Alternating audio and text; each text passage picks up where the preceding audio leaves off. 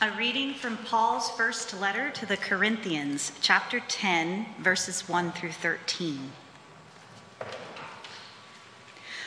For I do not want you to be unaware, brothers, that our fathers were all under the cloud, and all passed through the sea, and all were baptized into Moses in the cloud and in the sea, and all ate the same spiritual food, and all drank the same spiritual drink.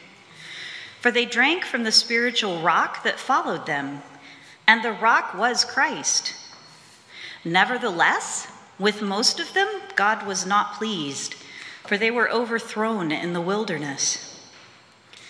Now, these things, these things took place as examples for us, that we might not desire evil as they did. Do not be idolaters, as some of them were. As it is written, the people sat down to eat and drink and rose up to play. We must not indulge in sexual immorality, as some of them did and 23,000 fell in a single day. We must not put Christ to the test, as some of them did, and were destroyed by serpents, nor grumble, as some of them did, and were destroyed by the destroyer. Now, these things happened to them as an example, but they were written down for our instruction, on whom the end of the ages has come. Therefore, let anyone who thinks that he stands take heed lest he fall. No temptation has overtaken you that is not common to man. God is faithful, and he will not let you be tempted beyond your ability. But with the temptation, he will also provide the way of escape, that you may be able to endure it. The word of the Lord. I invite you to stand. Let us pray together Psalm 103 responsively by whole verse. Praise the Lord, O my soul, and all that is within me, praise his holy name.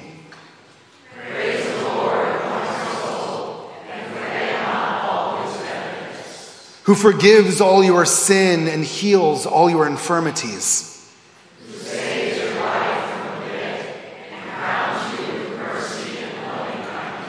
who satisfies you with good things, renewing your youth like an eagle's.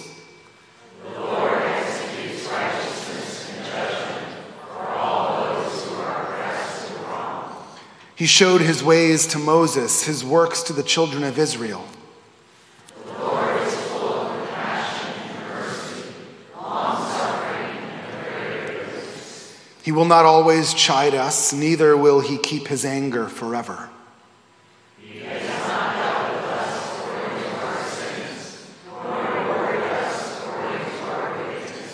For as the heavens are high above the earth, so great is his mercy also towards those who fear him.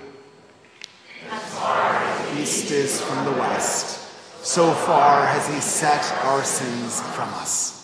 Glory be to the Father, and to the Son, and to the Holy Spirit, as it was in the beginning, is now, and ever shall be, world without end. Amen. The Holy Gospel of our Lord Jesus Christ according to Luke. Glory to you, Lord Christ. There were some present at that very time who told Jesus about the Galileans whose blood Pilate had mingled with their sacrifices. And Jesus answered them, Do you think that these Galileans were worse sinners than all the other Galileans because they suffered in this way? No, I tell you, but unless you repent, you will all likewise perish. Or those 18 on whom the tower in Siloam fell and killed them, do you think that they were worse offenders than all the others who lived in Jerusalem? No, I tell you, but unless you repent, you will all likewise perish. And he told this parable A man had a fig tree planted in his vineyard, and he came seeking fruit on it and found none. And he said to the vine dresser, Look, for three years now I have come seeking fruit on this fig tree, and I find none. Cut it down. Why should it use up the ground? And he answered him, Sir, let it alone this year also until I dig around it and put on manure. Then, if it should bear fruit next year, well and good. But if not, you can cut it down. The gospel of the Lord. Praise to you, Lord Christ. Will you pray with me? Good and gracious God, open our hearts to your word. Speak to us that we may be transformed into your likeness. For it's in Jesus' name that we pray. Amen. Have a seat.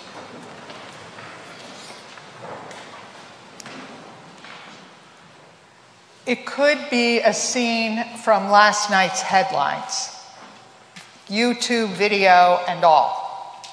A sacred space full of worshipers, a vicious, sudden attack, execution style. Blood and gore everywhere, spattered. If that same event happened here, you can imagine blood and gore up the frontal, on the fair linen, falling into the chalice, staining the wafers. It's not hard to imagine, as horrifying as it is, in light of recent news stories we keep seeing. And what if? What if it were here? And what if it wasn't a deranged terrorist that caused all of this, but it was the Fairfax police or the Virginia National Guard? The very people who were supposed to protect us turning against us in the middle of worship. Horrifying, horrifying. Imagine the emotions you would feel.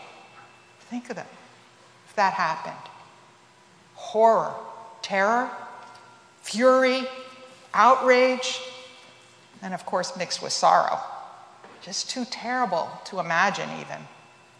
And imagine this what if it weren't an isolated incident, but actually it seemed to be becoming a way of life, something to be expected. Then what things would rumble inside of you, inside of all of us? That's the opening scene of today's gospel. That's the backdrop. And a squad of people come to Jesus and say, Jesus, did you hear? Did you hear how they mixed the blood with the sacrifices. Those Galileans. Did you see what Pilate did? Did you hear? Well, he probably had, even though there wasn't YouTube. The uh, communication lines in small Palestinian, Palestinian villages probably beats YouTube. He, of course, had heard. It was a horrifying event. Of course, he knew. And they probably knew he knew but they want to know what he will say. They want to know what Jesus thinks. Maybe it's another trick question, like so many that sort of sound innocent. Where do you stand, Jesus, on this one? Isn't this just so horrifying? You've got to take a stand. Are you for us or are you against us? Are you for Pilate or against him? And remember, any anti Pilate talk would surely get him arrested, or maybe worse. In the light of this question, whether it was innocent or not, I'm kind of thinking it wasn't, Jesus' response is shocking. He says to them, Do you think they were any worse than any other Galileans because they suffered like this? And of course, everyone listening to Jesus is thinking, Of course. Why else would this happen to them? Something so gruesome. Of course they're worse. Jesus says, looking around, can you picture it? No, no. And if you don't repent, you too will perish. The word means be destroyed. If you don't repent, you'll be destroyed. And before they catch their breath, Jesus goes on and describes another horrifying event. And how about those 18 on whom the Tower of Siloam fell? Were they worse offenders than anyone else living in Jerusalem at the time? And the crowd thinks, of course they were. Of course they were. This tower was probably part of Pilate's um, aqueduct building program, a, a, program, a building program, uh, the money for which he stole from the temple treasury.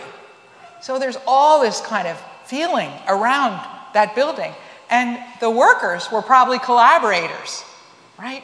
God's people helping out the Romans with stolen temple money. Can you imagine? So when Jesus says, Were they worse offenders? The crowd is thinking, Of course they were. Of course they were worse sinners. We don't do anything like that. And Jesus says, No. No. And unless you repent, you will be destroyed too. Be completely destroyed. It's shocking. Like so many other answers Jesus gives, it's shocking. And we who read the Bible over and over again, we miss the shock. This is a shocking comment. Imagine the squad sputtering as they hear this answer. How dare you, Jesus? Imagine the rest of the crowd in shocked silence, or maybe whispering worried whispers. What is he up to? Jesus, they're all thinking, whose side are you on anyway? Why are you pointing at us and not them? Why? We didn't do these things. Jesus knows they're asking that, but he doesn't answer the question. He tells a parable, as he often does. There was a fig tree planted in a garden. This fig tree had a gardener taking care of it. Now, fig trees were usually planted, and if they were planted, they grew like weeds. You didn't have to take care of a fig tree. So here we are, this fig tree, cosseted, babied. And the owner and the gardener are looking at this cosseted fig tree. For three years, the owner says, I've been coming looking for fruit. So you might think, if you know anything about fruit trees, well, so what? Three years. You know, what, what's the problem with that? You know, you would expect fruit to take a while to really be scrumptious. But this three years, well, let me just say, the fig tree was always given three years before they expected any fruit from it. The second three years, the fruit was called unclean. It was probably scrawny and, you know, not very sweet. So for, we're up to year six, right? And then the seventh year, the owners expected to bring fruit from the tree as an offering to the Lord. So here we are. This owner's been coming three years. You do the math. What year are we in? We're in year nine. Nine years with a fig tree that has been babied, has had care and time. This fig tree, frankly, is a hopeless case. This fig tree is sterile. There's no other way to think about it. And everyone in the audience knew that. Nine years? Of course. Dig it up. The owner is completely reasonable in saying, our translation said cut it off, but really it's dig it up by the roots, pull it out all the way, down deep, dig it up. He's not mean or grouchy to say dig it up. You know, why should the grapevine suffer because of this hopeless case fig tree? Why should it be able to steal nutrients that the soil might need? Dig it up. Of course, a vineyard is always a sign of the people of God. Whenever you hear it in Scripture, perk up your ears. People of God, the nation of Israel. So maybe he's saying, dig out this leader who's causing us trouble. Or before he does more harm to God's people. Listeners are thinking, hmm, go, Jesus. Go, destroy him. Destroy Pilate. Destroy that squad who's trying to test you. Destroy those religious leaders. Destroy those collaborators. Destroy those oppressors. But remember what Jesus just said a few minutes ago? It's you. It's you unless you repent. Anyway, the tension eases as Jesus tells this parable. You know, it's parable. Jesus often uses parables because it's a safe way to tell a political, make a political statement. You can't say, slay Pilate, but he can say, dig up the fig tree. But Jesus isn't done, right? This parable isn't finished. Sir, the gardener says, give it one more year. Give it one more year. Let me dig around, put on some manure. People are chuckling, right? You're supposed to get that manure on these folks, right? Let's a little dig on the leaders. Put on some manure. Let me just take one more year. And next year, if it bears fruit, well and good. If not, then you can dig it up. It's a ridiculous thing to say. Did you catch that? I mean, it's ridiculous. But the gardener pleads one more year. Let me try again, one more time. And the parable ends. We don't know how it ends. We don't know the end of the story. We don't know if the owner says, okay, I'll give you one more year, but that's it. We don't know, well, we think we know that the fig tree will still be sterile, but we don't know for sure whether the gardener's care this year might make a difference. But we do know, we do know what side Jesus is on, right? And it might not be the side we want him to be on. Jesus is on the side of compassionate longing for his people to turn to him and be fruitful. That's the sign. That's the side that Jesus is on. Jesus is on the side of compassion, even towards fruitless, sterile people who are supposed to be people of God. That's the side Jesus is on. He's longing, hopeful, beyond any kind of reason, taking on the hard work of that gardener, spreading on manure, even if it makes him smell too, sacrifice, care, even in the face of what looks absolutely hopeless. One more year. One more year. One more year of care. That's the kind of care Jesus has for the crowd, for the nasty squad, for the religious leaders, even for Pilate. One more year.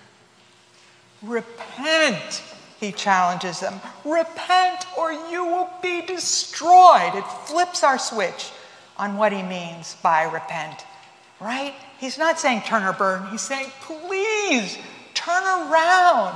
Recognize what you're doing. Turn to me. Because otherwise you will be destroyed. My dear friends, these words are not just for Jesus' listeners 2,000 years ago, right? That's why Luke includes it in his gospel. That's why Christians keep reading it year after year, or in our case, maybe every three years. These are words for us. Some of us, some of you, could be sitting in that crowd making judgments, being furious, being horrified, horrified with our leaders of the nation, of our church horrified and furious at those who are furious at our leaders, right? Horrified and furious at those who are furious who are furious at their leaders. Horrified, furious with those who don't see the truth. Horrified and furious about how much harm has come to God's people because of failed leadership. Furious with those who judge us. And, you know, you're probably right. We're probably right. There's just cause for our fury. But here again, speaking to us, Jesus shocks us. Shocks us to see it a different way. Jesus speaks to all of us about all of this. And he says two things. First, you probably can guess. Repent. Repent. Reconsider your way of life. Repent so you aren't destroyed. Respond to God's extra effort, His tender care of you. Turn around. Turn around to His desire for you to be fruitful, even if it smells like manure. Turn to Him and start again. Let go. And second, be compassionate. Be compassionate. One more year, one more time. Even if it looks hopeless, even if it takes sacrifice, even if it's excruciatingly hard work, seek to see others through Jesus' eyes. I don't really like hearing that. Repent. Be compassionate like Jesus is. And just like in the parable, we don't know how the story ends, do we? We don't know. Jesus doesn't finish the story for us. He leaves that to us, to you, to me, to all of us. He waits one more year. He waits for us to repent of all that stuff Turn back to Him. He waits one more year, not forever, but one more year, to have compassion on us, even in all our fury. So, friends, will we? Will we repent? Will we have compassion? You know, a lot of you have asked me, Mary, what can we do to prepare for our new rector? May he come quickly, or she. Here's what. Here's what you can do to prepare. To prepare to be God's fruitful people. Repent. Repent. Let God shine a light on all those angry feelings, all those desire to do angry things. Repent and let God strengthen your compassion muscles. To have patient compassion one more year for all those people who don't deserve it. Some of them sitting right here in your mind. So, will we? Will we? Let me pray again this collect that we prayed earlier as a close. Heavenly Father, you have made us for yourself, and our hearts are restless until they rest in you. Look with compassion upon the heartfelt desires of your servants and purify our disordered affections, that we may behold your eternal glory in the face of Christ Jesus, who lives and reigns with you and the Holy Spirit, one God, forever and ever.